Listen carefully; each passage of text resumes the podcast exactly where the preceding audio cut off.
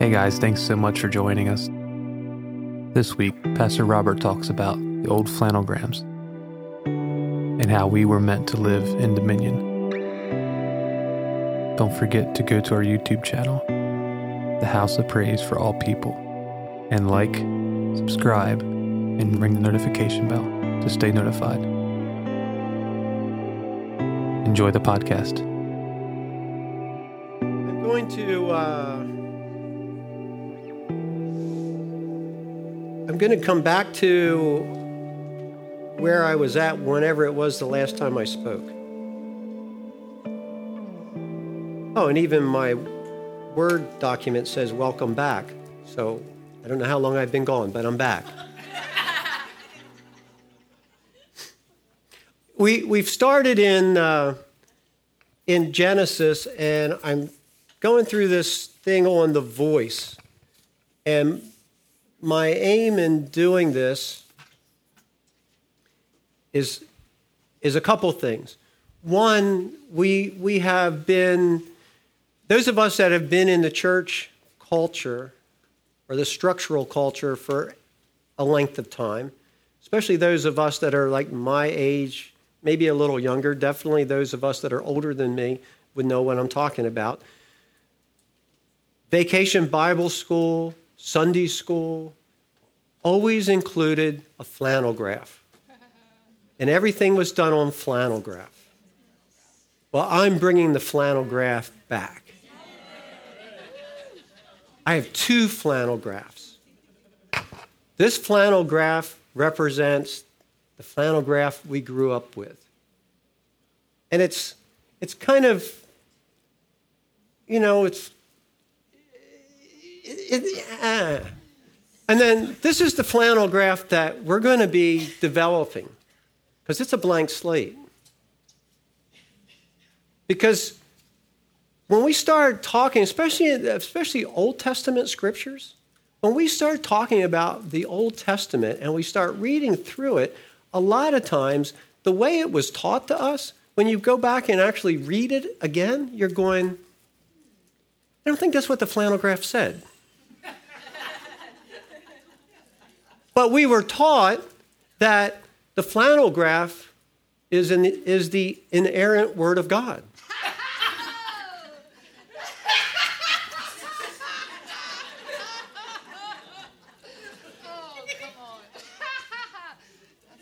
I would prefer to move back to the blank slate and go, let's just read the scriptures and take them for what they say instead of what the flannel graph figures say it was saying.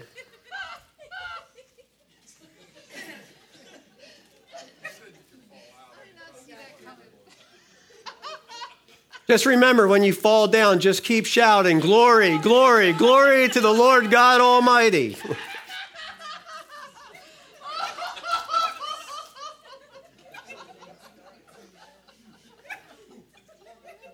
So in Genesis chapter 1, starting with verse 27, it says, So God created man in his own image. In the image of God, he created him, male and female, he created them.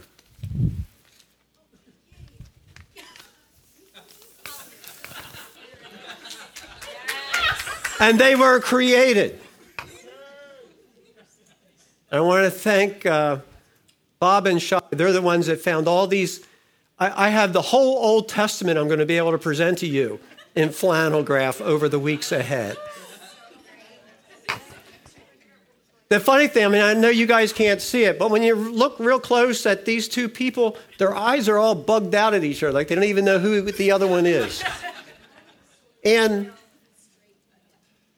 I'm, I'm assuming that this is supposed to be post Eden? Post Apple. Post Apple.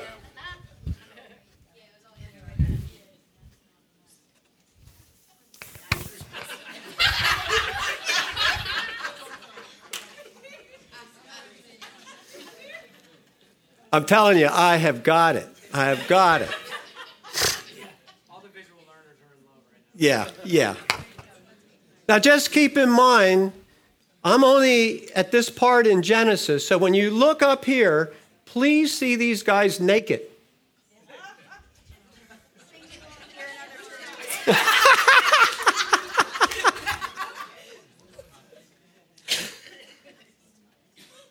so today, what I, what I want to, just in the time that we have, what I want to kind of lay as a foundation is there's, when God created man, right? So he creates man. And the Hebrew for that word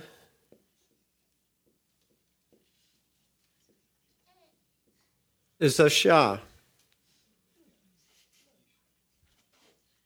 This Hebrew word is not singular. It's also not plural. It can be either. Then we read that God saw it wasn't good for man to be alone, so puts him to sleep. He takes something from his side. And from out of that, he creates woman.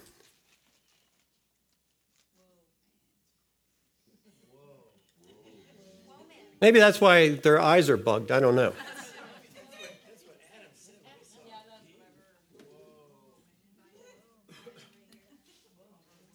And the Greek word for woman is Isha. And when you bring that into English, when you bring the, the Hebrew into English, what that actually means is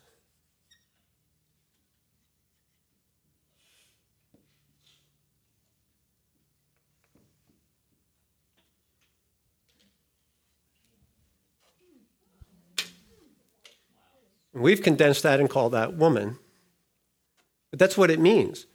So, a couple of things as we, my, my point in what we're going to be looking at in the weeks ahead is this idea that God begins to move and to create things. But what he's creating, the reason he's creating things, is that in his creation, there is a place for his voice. So he creates man, he creates a Shah, and out of man comes this Shah. And within this dynamic, his voice is going to be heard. And they have been created to hear his voice and to understand his voice. Right?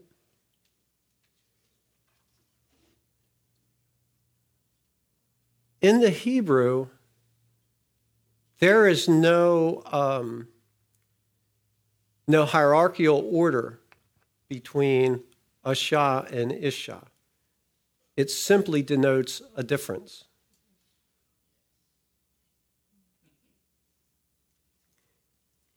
And in my view, as he has, as God has created this, and created this place for his voice to be heard, understood, and deposited and acted upon between man and woman, then there's this place where they then can begin to bring forth the plans and purposes of God on the earth. Everybody okay so far? So Verse 28, still in chapter 1. God blessed them, and God said to them, Be fruitful and multiply, fill the earth, subdue it, have dominion over the fish of the sea, and over the birds of the heavens, and over every living thing that moves on the earth. Behold, I have given you every green plant yielding seed that is on the face of all the earth, and every tree with seed in its fruit you shall have them for food. And every beast of the earth and every bird of the heavens, and everything that creeps on the earth, everything that has breath of life, I have given every green plant for food, and it was so. So, so we have these, these two, depending on what flannel graph you want to look at.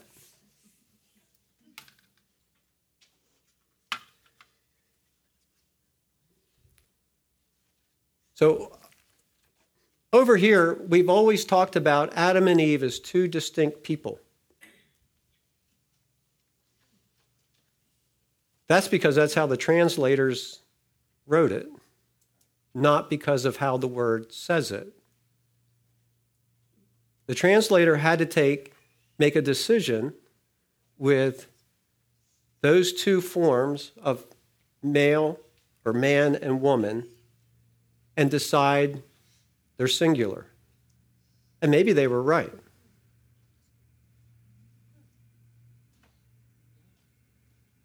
Or maybe what we got, what we have here, is the beginning of creation. I said when I first started all this, Genesis is not a science book. Genesis is not documenting the Big Bang. And when we try to fit that into that book, you're crazy. Because it was never intended to do that. The Bible is telling us the story of God and man, not the story of the universe. Although the universe appears in the story of God and man, but the Bible was never written to give us some kind of scientific agreement, even though there's places that it agrees with science, and there's other places that we do very bizarre stuff to make it fit into the story because we still believe the flannel graph and it's inerrant.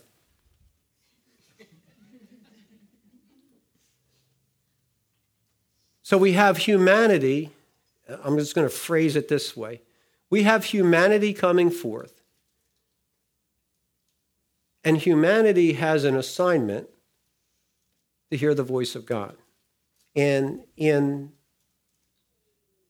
um, back up in 28, the assignment, because um, the last time we were here, I talked about the word dominion.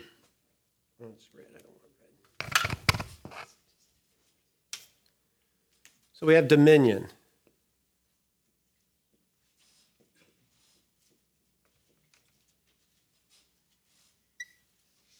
So we're told to have dominion. Now, and this is where I want us to just explore a little bit today. What does dominion actually mean? What, what was the assignment of dominion? I mean, God says, He says, I've given you dominion, and then He gives an assignment, which I, what I want us to begin to, to or what I'm going to try to begin to develop is God is the same yesterday, today, and forever, right? The scriptures, God hasn't changed. So, where he's speaking and how he's speaking, how he, or how he speaks into a particular culture at a particular time is going to be how that culture can receive what it is that he's saying. He hasn't changed, but he adjusts his voice so that the people he's speaking to can hear. If I'm talking to the, the little one that was up here earlier today with the flag before church started, if I'm talking to him, I adjust my voice from how I talk to Pastor Bob. Yes. I'm still me. Nothing has changed about me. I adjust my voice so that the hearer that I'm trying to communicate with can actually hear what I'm trying to say. And, I, and I'm going to show you through the Old Testament how God adjusts his voice many times to get across to a particular person or group of people what he's trying to say and who they're supposed to be. Sometimes they get it, sometimes they don't, but it's always him adjusting himself because God is always the one coming. We talk about ascending and descending, and there's and I'm not and, and I agree with that, and, and I, I get what we're saying when we say that. But primarily, It's not man ascending, it's God descending. He's coming to us. He finds us where we are. Whether it's finding you singular, where you are right now, finding us as a people, finding us as a planet. Jesus came to the earth and did what he did. God descended and did that, right? So, this idea of dominion, couple things. First thing in dominion, we're supposed to be fruitful and multiply. I'm not going to write all that. I don't have time for it. You know what I'm saying. It's in the book. Read it. the first thing, we're to be fruitful and multiply, and we're to fill the earth. So the first thing with dominion that should be a characteristic of us in dominion is there's multiplying. There's fruitfulness in what we do. I love the way Faye said it when she was here last week, right? When was last week? Man, time is flying by. I love that her expression, and I'm, I'm putting it into my lexicon. I want to die empty. When I know I've done everything I'm supposed to do, I'm going to go home. And it's wrong of me to be stingy with what I've been given and not give it to the earth, not leave it as a deposit. So I want to die empty. I'm like, man, that, that just struck me right between the eyes. I'm like, man, that's so, so good. So, dominion, I, I need to be fruitful, I need to multiply, and I need to fill the earth. So, our first step in dominion, the first thing God is saying to them is be fruitful. Well, how, did, how are you going to be fruitful?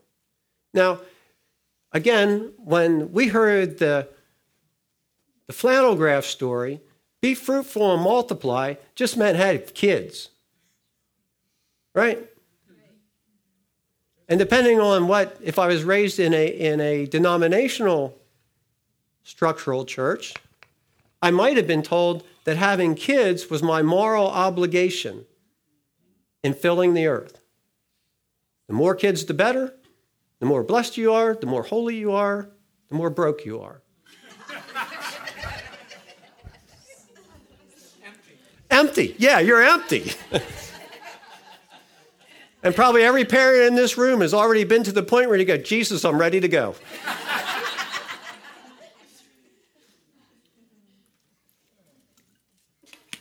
but be fruitful and multiply is more than that because he gave them charge. He said, Here here is Eden, and in Eden is this garden. And in this garden, here's work that you're going to do.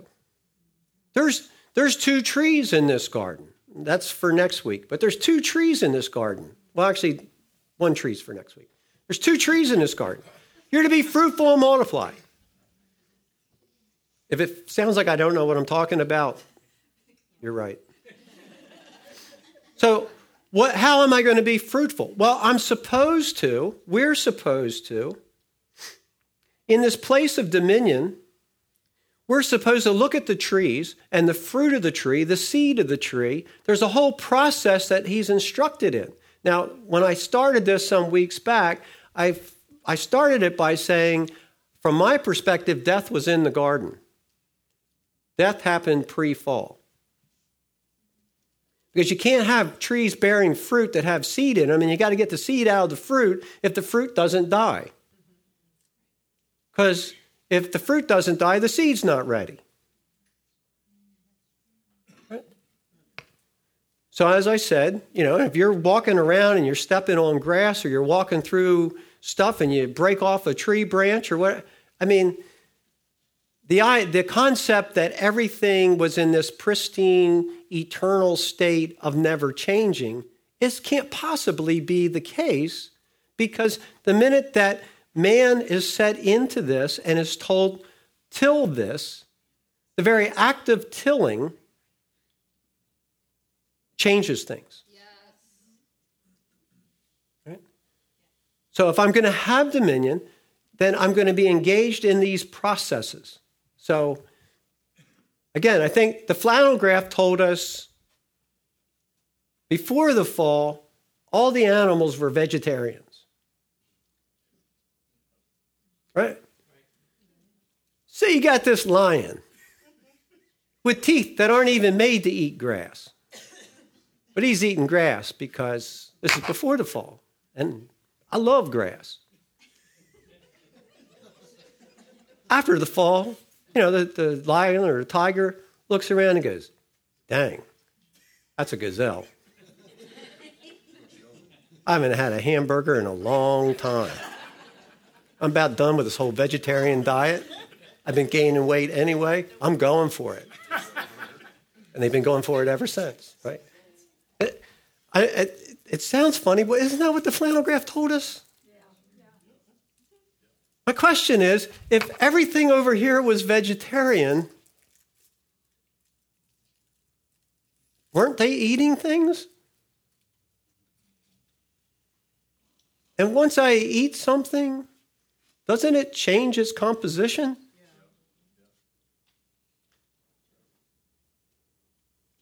I mean, you know, you can you can eat lettuce and you can expel lettuce, but once expelled, it's not a head of lettuce. I'm just I'm just saying.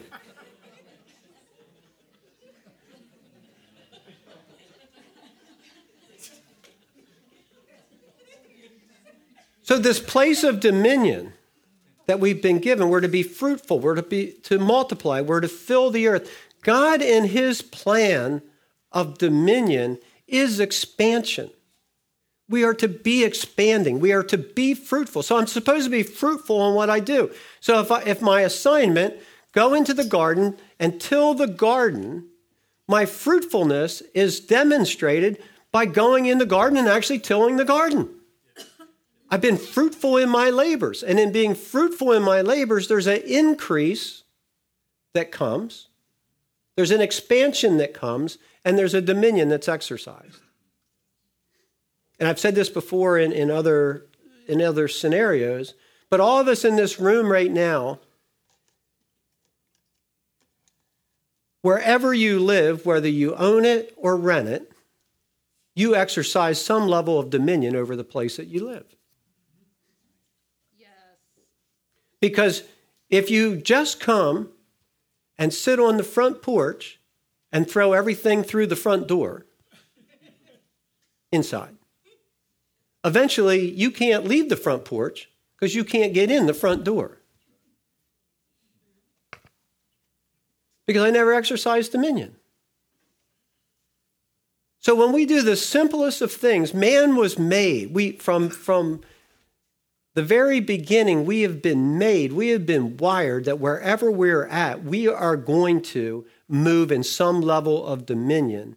And I gave the example of, you know, being in some of the poorest countries, if not the poorest country in the world, and I watch people take dominion over this little 10 by 10 piece of land in a, in a, a, a hut that we built better forts as kids than what they're living in and yet they exercise dominion because when you walk in there they will sweep the floor they they wash the pots they wash their clothes they, you know they bring home food. All those are acts of dominion. So we were intended always to live with dominion. It's in our dna we can't get outside of dominion. And as i said before after the fall dominion wasn't lost but the function of dominion changed and, and who was involved. And that's, we'll get into that later. But in this case, the way dominion was to work was God would come, the scriptures are telling us, he came and he walked with them in the cool of the day. That's interesting because if he came in the cool of the day, he would come in the afternoon. That's the cool, you know, as the day, the heat of the day begins to wane, and then, then you start to get into that you know evening period before sunset and the cool breezes come and everything changes. God would come to them during that time and he would talk to them. He would walk with them because dominion the way it was set up in genesis dominion is always intended to be relational. It was about god saying i want you to hear my voice because when you hear my voice you know my heart. And when you know my heart, you know my plans. So when you go and begin to do what you've heard, you then move with my heart as you're being fruitful and multiplying and filling the earth. Because my goal is, God's goal, is that the fullness of the earth is filled with the glory of God. Now, we, you know, we just started today with uh, Psalms 29, where it talked about us having glory garments. And there's other places where it refers to us being filled with the glory of God, us being the glory of God, us reflecting the glory of God. There's various verses. So, this idea of the glory of the Lord filling the earth, I used to think that what that meant was somehow it was just God's like universal presence, and it's just filling the whole the whole earth. I no longer believe that. I believe what he's really saying is, you are my glory. When you go and you fill the earth, my glory is filling the earth. That's what dominion looks like. We're glory carriers to take glory wherever we can take it, leave it, deposit it, affect other people with it wherever we can go. That's the glory of the Lord filling the earth, not just some cloud hovering over the atmosphere somewhere or some cloud appearing in a service that we're in. And I'm not criticizing that. I'm just saying I don't that's that's not this glory. This glory that's being spoken about, the, the glory of dominion, is people that carry the heart of Yahweh going in and filling the earth with his heart so that everyone can know of his goodness. That everyone can know. And if, you know, so again, for this week, it's just what is, what is glory or dominion supposed to look like, and what was God giving them to do?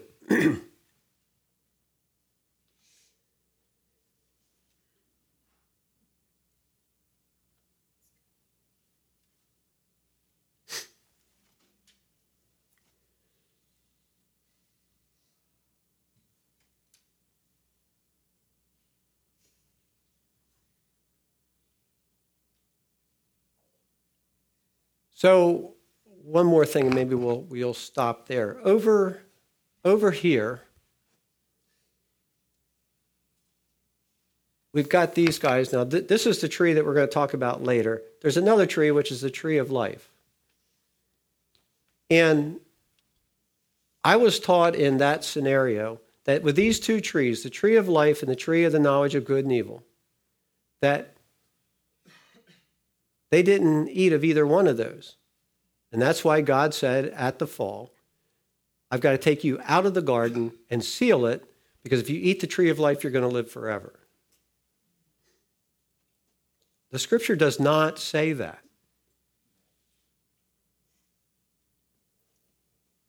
I think what was happening, they were eating the tree of life every day.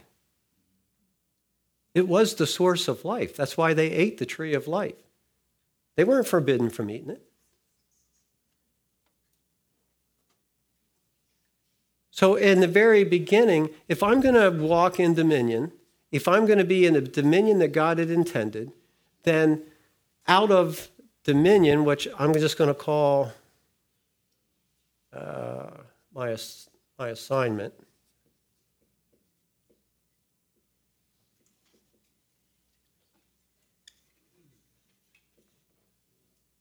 If I write really bad, you don't really know whether I'm misspelling or not. Huh? If dominion is my assignment, the tree of life,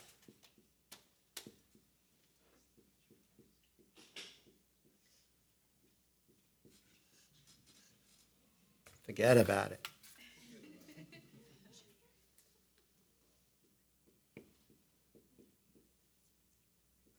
Is my position.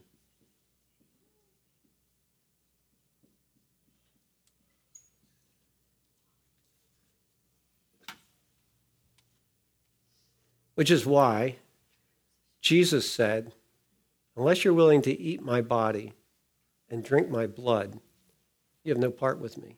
Because he is the tree of life. If you can't eat of this tree, you have no part of me. And when we live in proper dominion, my assignment always flows from the tree of life, flows from the voice, flows from Him speaking to me. It flows from me having that relationship with Him where I walk with Him.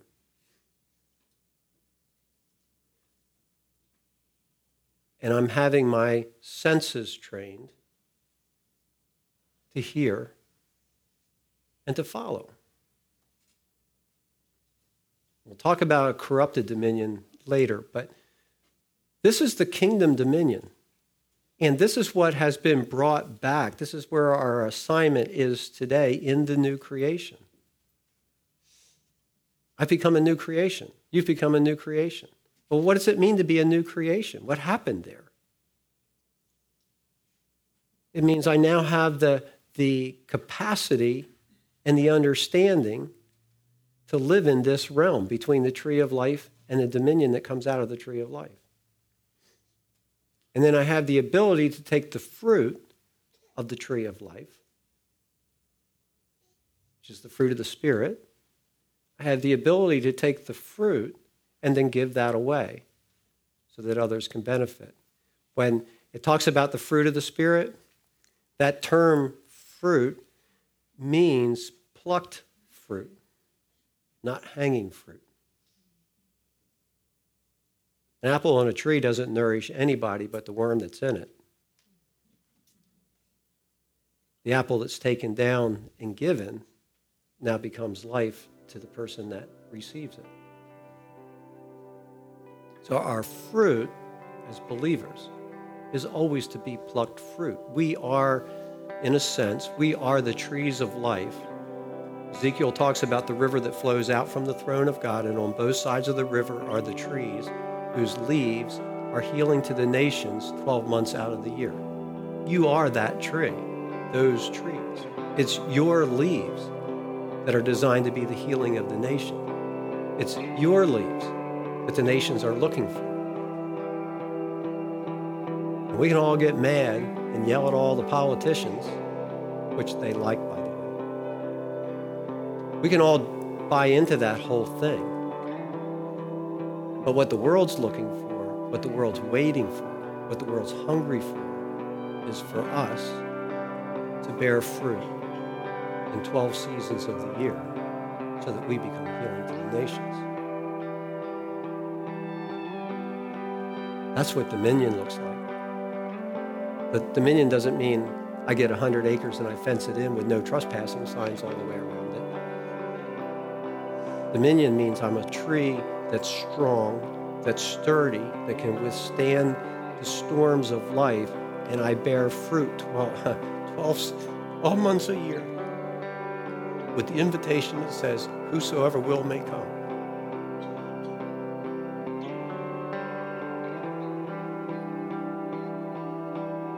That's what dominion like.